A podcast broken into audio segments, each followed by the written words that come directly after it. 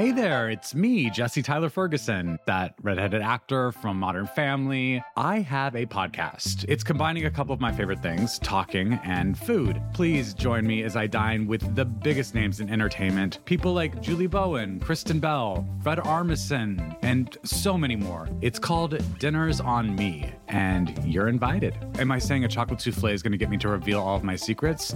Yeah, I am. Listen now wherever you get your podcasts. The United States is in search of leadership on many significant challenges we face at this difficult moment in our country. And on two major issues the handling of the coronavirus pandemic and protests against racism and police brutality most Americans are dissatisfied with the leadership they've seen thus far. As cases rise across the country and fears persist, a Washington Post ABC News poll found that 60% of Americans disapprove of President Trump's handling of the coronavirus. Meanwhile, polls also show that a majority of Americans disapprove of Trump's handling of protesters and race relations. In fact, a Washington Post Schar School poll last month showed that a large margin of voters said it was more important to have a president who could heal racial divisions than one who could restore security by enforcing law. This week, Trump seemingly started off with hopes of turning polls around, but his strategy has been somewhat perplexing. On the coronavirus, Trump is seemingly attempting to reset, almost start over.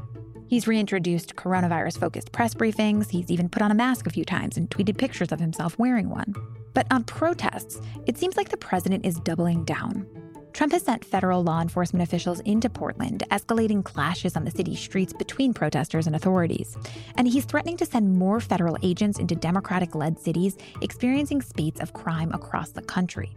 So, why is Trump taking such different approaches to these two issues, both where he's met with public disapproval? Can his attempts at a coronavirus do over actually help contain the virus?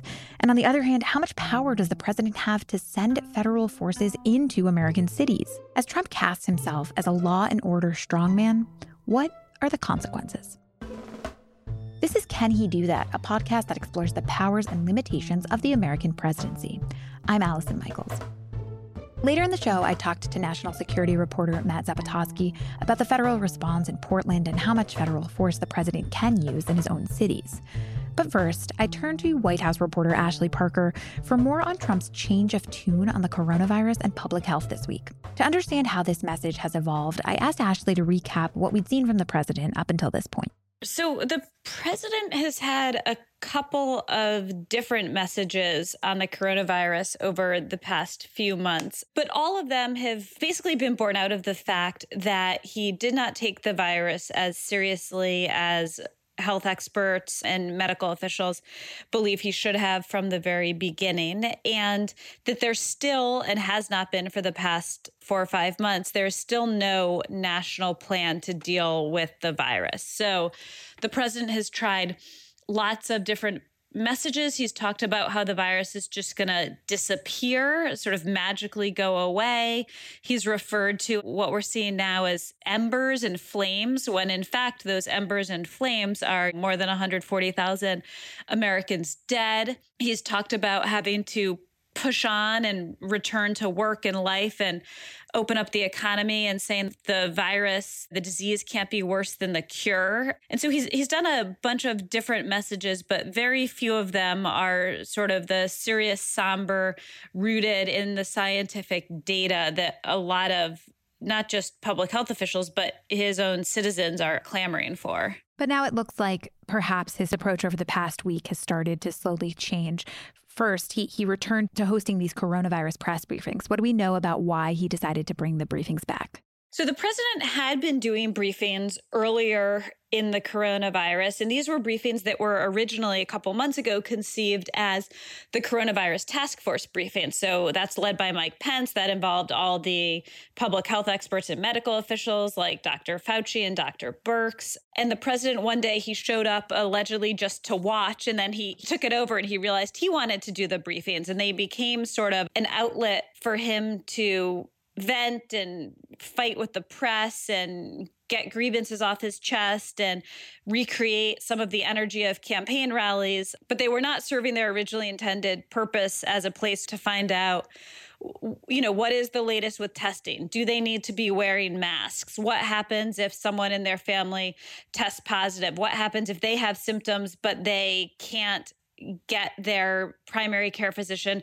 to prescribe a test. And, and so finally, after a particularly bad briefing where the president seemed to suggest injecting disinfectant in, into our veins, the, the briefings were stopped. They have now been brought back partially out of the recognition and realization that as much as the president wants to reopen the economy and get people back to work and life, he also needs to acknowledge the reality on the ground, which is that we're still in the throes of the first wave of a deadly pandemic and that that he needs to go out there. It doesn't have to last super long. Ideally, he's not fighting with the media. Ideally, he's not going off topic, but that he needs to go out there and present as the president of the United States the most up-to-date scientific public health information to the public and offer them a little bit of reassurance and empathy. Has that been happening? How have these briefings been going so far? So, so far, the president has proven himself capable of reading off a script. In the past two briefings, you've seen the president basically get up there. He's had not a teleprompter, but some sheets of paper,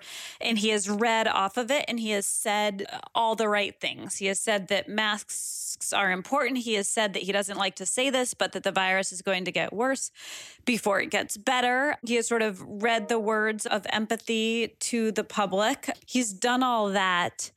And the one challenge is when he stops reading off of the sheet and he takes questions with reporters is where there is the potential for him to go off script but on the whole for 2 days at least he has managed to largely stick to a script and obviously, ratings and audience are important to Trump. Are these briefings garnering the same amount of attention as they did back in March? Are Americans still interested in hearing from the president on this crisis that now seems out of control in the absence of a national response? President Trump, when he was talking about bringing back these briefings, it was interesting. He talked about it in terms of ratings, in terms of getting a prime spot, in terms of bringing back the show. He sort of wasn't talking about it in terms of a good venue to offer the latest in the scientific uh, data. But my sense is Yes, the reason the briefings were so popular before and the reason they began to hurt him, frankly, was that Americans of all stripes were, were and are tuning in. And they're not tuning in the way Trump supporters tune into a rally. They were tuning in as people who are stuck in their homes, quarantining during a deadly pandemic, who are really desperate for information of what does it mean if I think I was exposed? How do I handle it? It still remains a bit of an open question how much Trump can really provide that. You mentioned that uh, Americans are tuning into these briefings in different ways than his supporters might tune into his rallies. But how much has Trump's sort of stumbling return to rallies contributed to his interest in resuming these briefings? Partially. The president has been looking for outlets to kind of create the energy that he gets from rallies. But the reason he's really resumed these briefings is not his aides' hope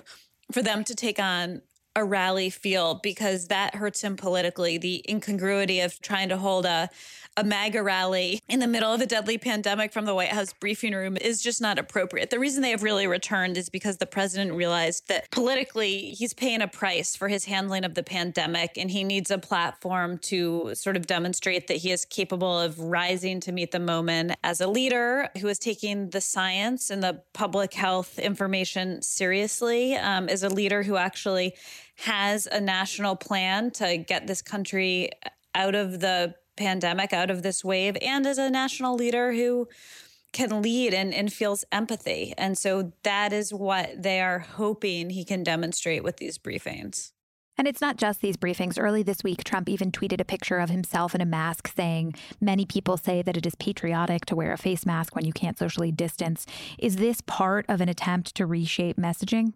A little bit, yeah. I mean, his aides have been desperate for him to wear a mask. Wearing a mask is sort of public health 101. It is one of the most basic things you can do. It's a very easy thing to do. And it's one of the things that public health experts say actually makes a huge difference in stopping the spread of the virus. And so that tweet and him wearing a mask once or twice was part of an effort to demonstrate that again, he can sort of be a responsible sober leader for this moment, but but I will say he's not quite there yet because he gets up in the briefing room and he doesn't wear a mask. And again, when you ask why he doesn't wear a mask, he says, well, you know, uh, you wear a mask to protect others and to protect yourself. But I know that everyone in this room has been tested and doesn't have the virus, and I've been tested and I know that I don't have the virus. So there's no need for me to wear a mask in this situation. Well, that may technically be true, but one of the reasons why the president of the United States could and should wear a mask is to model good behavior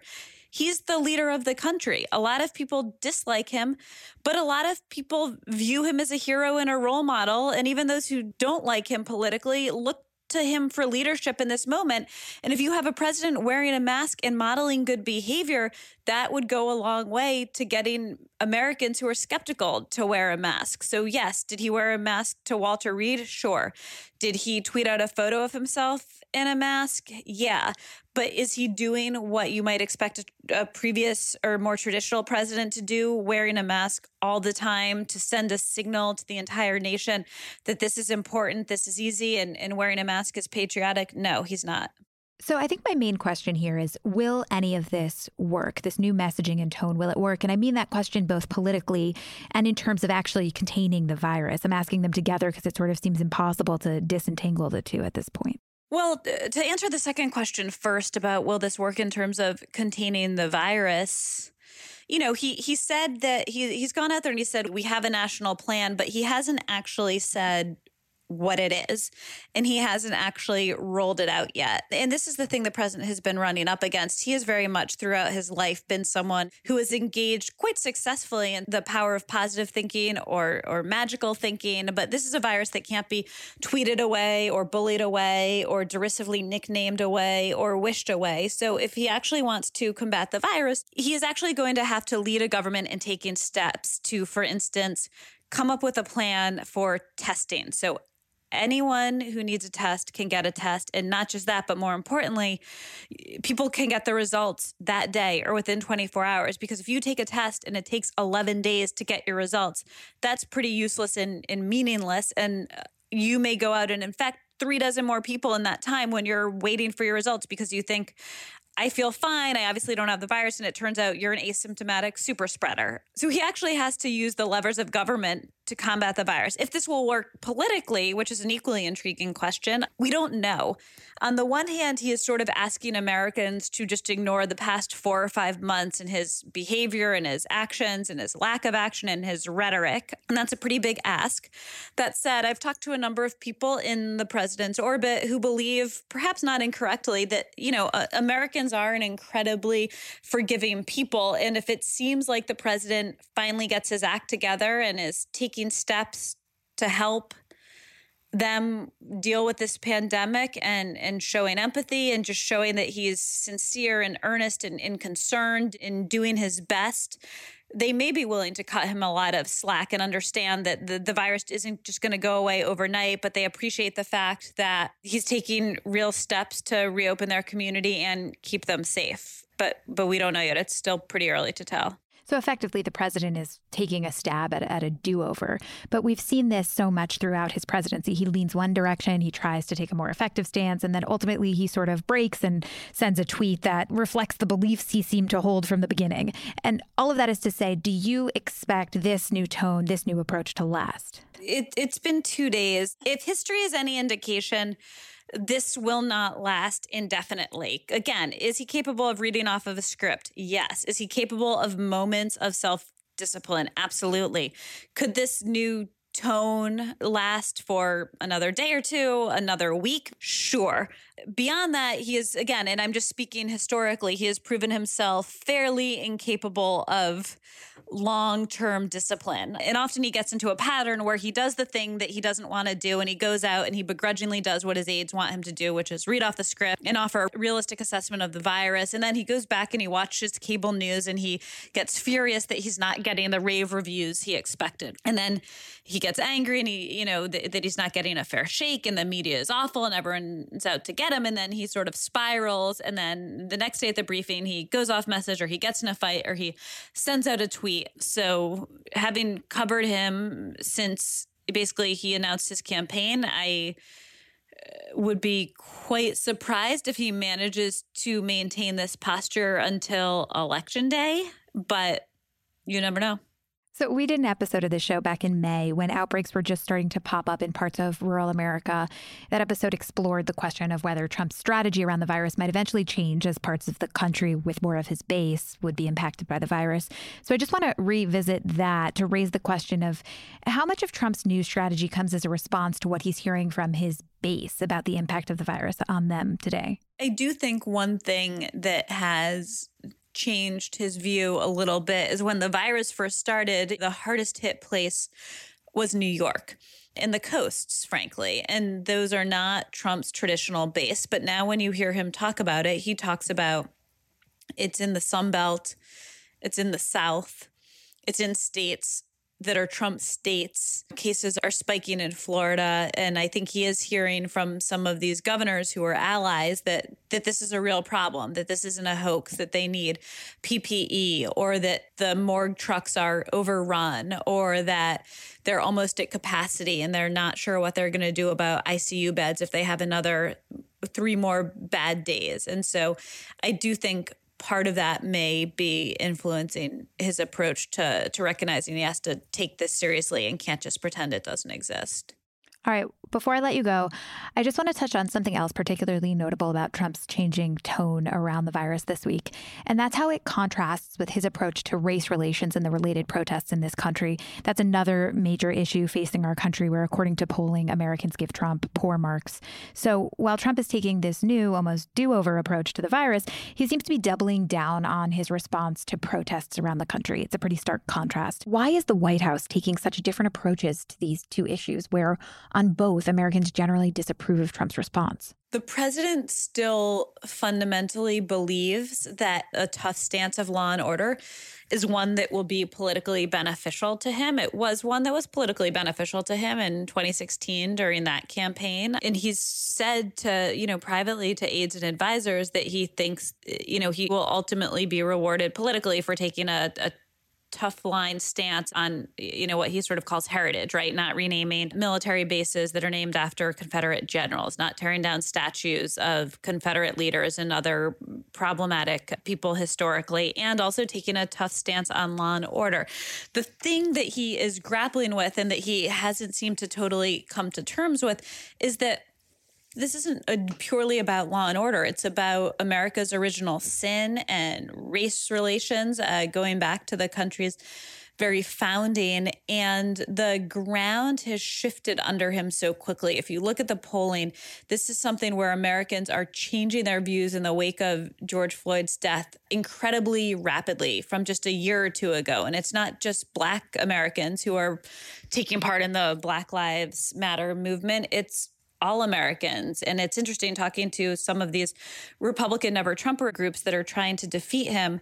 And they'll say in the polling, people give him bad marks on the coronavirus. But the thing that really upsets them and the thing where they're much more likely to actually vote against him. A Republican who maybe begrudgingly voted for him last time and is on the fence this time is the way he's handling the racial protests in the country, not the coronavirus. They're sort of willing to forgive of an act of God, so to speak. It's not that the president's handling was perfect, but they're willing to cut some slack on a deadly pathogen that came out of China. But when a president, in their view, seems to fail to rise to the moment when an unarmed black man is killed in police custody, and it's just the latest in a in a cascade of these deaths deaths and the president doesn't seem to empathize or lead or try to heal and unite the nation, there's just a, a level of disgust that you're seeing reflected in, in polls and focus groups right now. The president, as Ashley said, hasn't tried to heal or unite the nation over recent protests. In fact, his response in Portland has been to send in federal forces. And many of these federal forces are from the Department of Homeland Security, an agency that was formed to prevent another September 11th attack, not to contain protests or riots inside American cities. Images out of Portland of militarized agents clubbing protesters and stuffing them into unmarked vehicles have alarmed civil liberties advocates. The displays of government power echo tactics long associated with authoritarian rule. And yet, Trump has said that the use of federal force will continue. He's also threatened to send federal law enforcement personnel into other Democratic led cities experiencing spates of crime. I talked to national security reporter Matt Zapotosky about how exactly Trump has the power to send federal agents into American cities. So, Matt, we've seen protests flare up across the country in the past few months. What has the situation been like in Portland specifically? Well, Portland has been uh, really probably the hottest city in the country, particularly in recent days. So, for dozens and dozens of nights, you've had demonstrations, sometimes violent, in recent days focused on the federal courthouse there. And police have responded with significant force. DHS, the Federal Department of Homeland Security, actually deployed a contingent of over 100 various federal agents, Customs and Border Protection these people called Federal Protective Service, which protect federal courthouses, to put down this unrest. And by their account, the protesters have been quite violent, lobbing projectiles, trying to set the courthouse on fire, using, you know, sort of aggressive, violent tactics. And that has generated significant controversy. How has the president been portraying Portland publicly? He's been portraying Portland as a city out of control. He has, from the start of this, tried to cast himself as sort of the law and order president, the president who's not going to be willing to put up with any kind of violence at these protests. And he has took particular aim at Portland, and so has, you know, sort of conservative media presenting this as just sort of a city that has, has lost control. The Trump administration decides to, as you said, send federal law enforcement officers from the Department of Homeland Security into Portland. Who are these federal agents and what's their normal role? It's mainly the Department of Homeland Security and various components of that. So I think I just mentioned the Federal Protective Service. Their normal role is to patrol courthouses. You also have a Customs and Border Protection contingent. Their normal role, of course, is like enforcement on the border, stopping of people who are trying to come in the country illegally from coming in the country. There's been this specialized team known as a BORTAC team, which the easiest way to think of it is sort of like the SWAT of DHS. They're normally people who respond to like narco terrorists and things like that. And then you have some U.S. Marshals, which is a Justice Department component. They normally pick up fugitives, but they also have some responsibility with courthouse protection. If you're looking for a smoking gun, I can absolutely guarantee you, you will not find it. In October 2001, a series of letters filled with a deadly powder called anthrax were dropped into the U.S. mail system. What started as an unprecedented case turned into an unsettling mystery. Who sent these deadly letters? And why? From Campside Media and Sony Music Entertainment, I'm Josh Dean and this is Cover Up Season 4 The Anthrax Threat. Available now. So, to be clear, these agents are not people especially trained in protest or riot control. No, the federal government generally doesn't do any kind of on the street riot control. Um, it's just not their normal function. Typically, when you have seen in other cities the response to protests and these kind of armored up guys, that's often local or state police. This is generally not the federal government's ballywick. The federal government has like Bureau of Prisons riot teams that respond to riots inside of federal prisons, which is a little different. But these DHS guys, this is not their normal function. So then, why has Trump picked DHS officers specifically to send into cities where there's unrest? Well, it's a good question. I think one is because he can, and two is because if you're going to pick anybody, in some ways, you could make a case that DHS makes the most sense. The Federal Protective Service does protect the courthouse. Trump and the administration, I should say, not just Trump, but Chad Wolf, who's the acting DHS secretary, has said, look, what we're doing here is protecting federal p- property.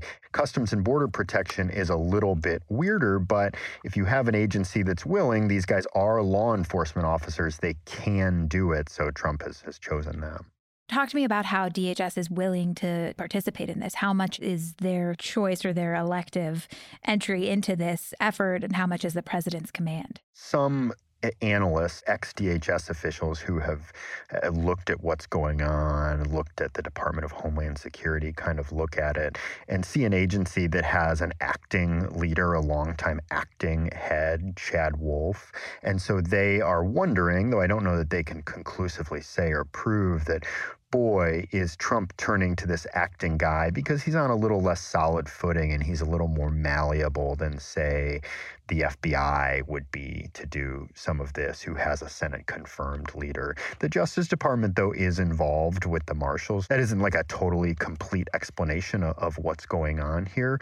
Culturally, DHS is a little unusual. It's this agency that was formed in the wake of 9 11 to, of course, protect Homeland Security. I think the conception was it would be terrorism focused and border focused. And so it's kind of split since then, though, right? So, in addition to doing these border things, these terrorism things, DHS has the Secret Service under it. It has these people called Homeland Security investigators, which do cyber crime. Some of them might be less willing to be involved in the street protests, but these BORTAC guys and others might be more willing. There's not a choice when the commander in chief tells you to do something, right? Or the uh, acting secretary of the Department of Homeland Security tells you to do something. But just culturally, there might be some people in DHS who are more willing to do this work than in other components who would say, well, geez, that's not normally my job. So, just to clarify around the sort of can he do that question here, is it within the president's power to send these agents into American cities? Oh, absolutely. So, federal agents, and that includes at DHS, can enforce federal law. So, the president can definitely 100% send them in to protect the federal courthouse or to investigate attacks on federal officers. I think the question becomes if they go beyond that. So we've seen some video in Portland of people being taken into custody, what seems to be far from the federal courthouse or the demonstrations that are going on. And it isn't clear that those people did anything wrong. And that would not be okay. I mean, it wouldn't be okay for any agency, local or federal, to take somebody into custody without probable cause. But if there was some sort of pattern or practice of DHS trying to enforce local laws or just sweeping people up without probable cause, that would be legally problematic.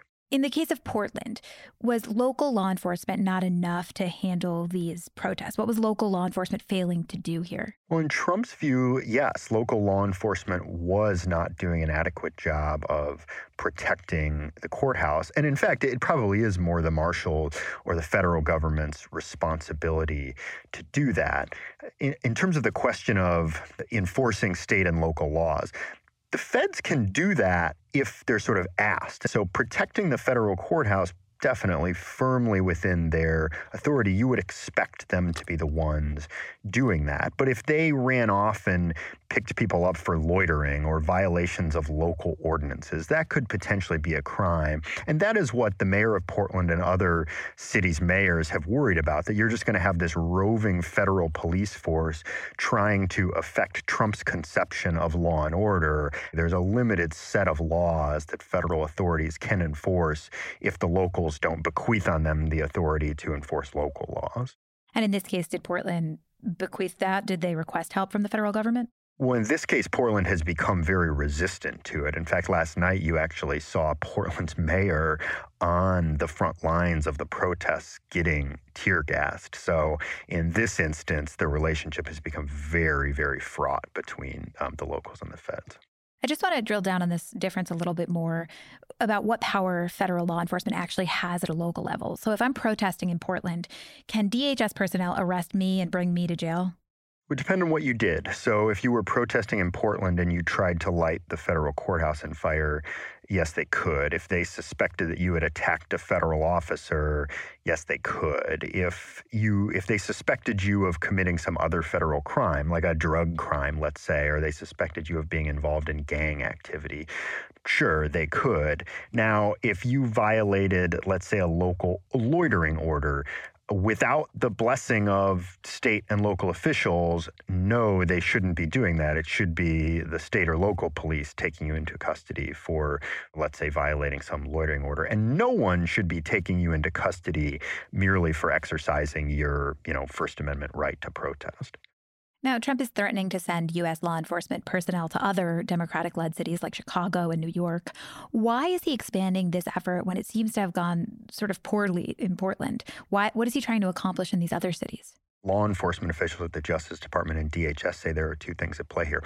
One is the response to civil unrest, and that's what we've seen in Portland. That's what we've seen with the deployment of more than 100 federal agents there. In, in these other cities, it's a little different, though it's all become wrapped up because Trump is trying to present this as a unified effort to crack down on violence. In other cities, though, like Chicago, like Albuquerque, New Mexico, and a couple weeks ago, before Portland got really hot in Kansas City, the Justice Department rolled out this initiative called Operation Legend. And this is sort of cracking down, uh, the way the Justice Department tells it, on violent crime. So they're increasing the number of FBI agents and marshals and DEA agents and ATF agents on existing federal anti violence task force. So this isn't the people who are looking out over protests and making sure everything's cool there, but this would be people investigating gangs gangs and drugs and murders. And those things exist all the time it is interesting that President Trump has chosen this moment to announce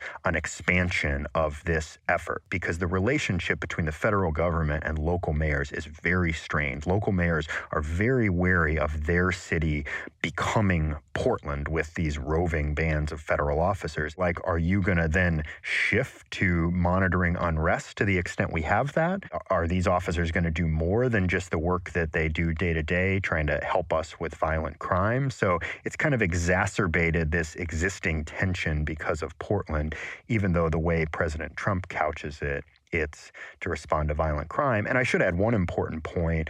Uh, critics say that this is political, right? That Trump is kind of looking at the images in Portland, trying to cast that as a city that's out of control, and then sort of extrapolating that to say, see, look at all these urban areas run by Democrats. They're out of control too in different ways because it's violent crime.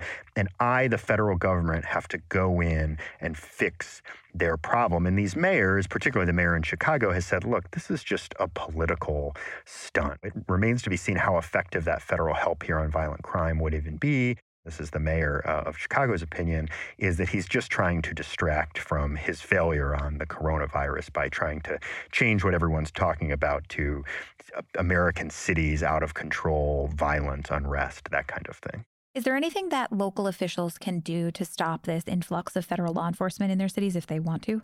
Some have, have said that they would sue. So there is a, a, a, technically a legal mechanism that they can do and that they can sue. But uh, the legal analysts I talk to say if they're suing to stop the deployment of federal office in their cities, that's just not that's not realistic. That's not practical. They probably are not going to be able to convince a judge to tell the federal government, hey, you can't come enforce federal law in our city. And you can see why there would be good reason for that, right? Like the Justice Department just charged the Speaker of the Ohio House in a big corruption case. In my hometown, they charged several members of the city council with corruption.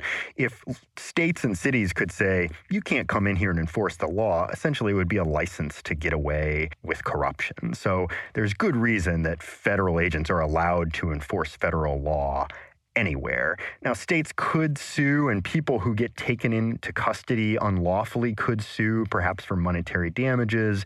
They could perhaps get judges to remind the Department of Homeland Security, hey, your authority is limited. But in terms of stopping the deployment, no, I, it, it, the legal analysts I talked to say it's unlikely that they would be able to affect that result. All right. Well, as you've mentioned, Trump has long considered himself the law and order president, and he seems to view sending these federal agents into American cities as a way to show that. But in addition to the use of force against Americans, are there other drawbacks to the president acting unilaterally to send federal officers into cities to, as he claims, combat violence? I mean, one drawback is that it exacerbates the tension. So you already have this tension, you have nightly protests in Portland, and then you drive even more angry demonstrators to the streets because they're mad about the presence of federal authorities in their city. Another thing that former DHS officials, former Justice Department officials have told me is like, look, the net long term effect of this is it just undercuts faith and trust in federal law enforcement. It damages the relationship between local and federal law enforcement. So, where there might be a legitimate benefit to having federal law enforcement on these task forces to help with drugs and gangs and guns. Now that relationship is going to be severed. Locals are not going to want that help, or it's just going to be more difficult. That could be a problem. That could actually hurt the impact on fighting crime. All right, Matt, last question. This week, we finally saw Trump basically tacitly admit that his coronavirus strategy has not worked. He's encouraged Americans to wear masks and to stay away from bars, and yet he seems unrelenting on his approach to protests and race relations. Why is this the one issue that Trump seems reluctant to backtrack on? From the moment he took office, presenting himself as a law and order president has been his thing. At his inauguration, he gave this very dark speech about the state of violence in America. He posted these talking points on his website about how he was not going to coddle the, the rioters and the looters, seeming to allude to protesters. He's had this very much I'm backing law enforcement mantra throughout his tenure as president. Comparing that to the coronavirus, the coronavirus is a very new thing that he his position seems to have shifted on. Though you know, by the time this post, maybe it will have shifted back. But with Law and Order, this is one of his hallmarks from the beginning. It would be much more dramatic for him to make a shift on that than something that he only really established his position on some months ago. All right, Matt. Thank you so much for your time. Thank you.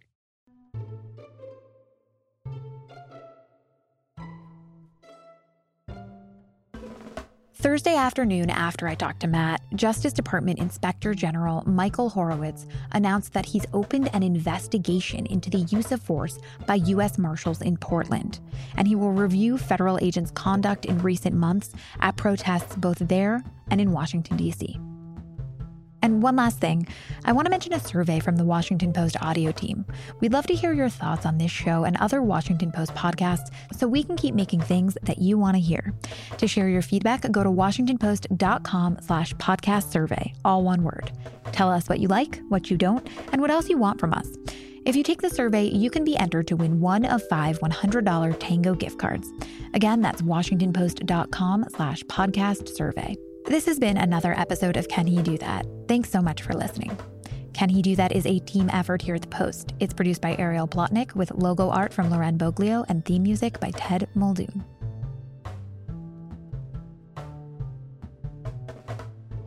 If you're looking for a smoking gun, I can absolutely guarantee you, you will not find it.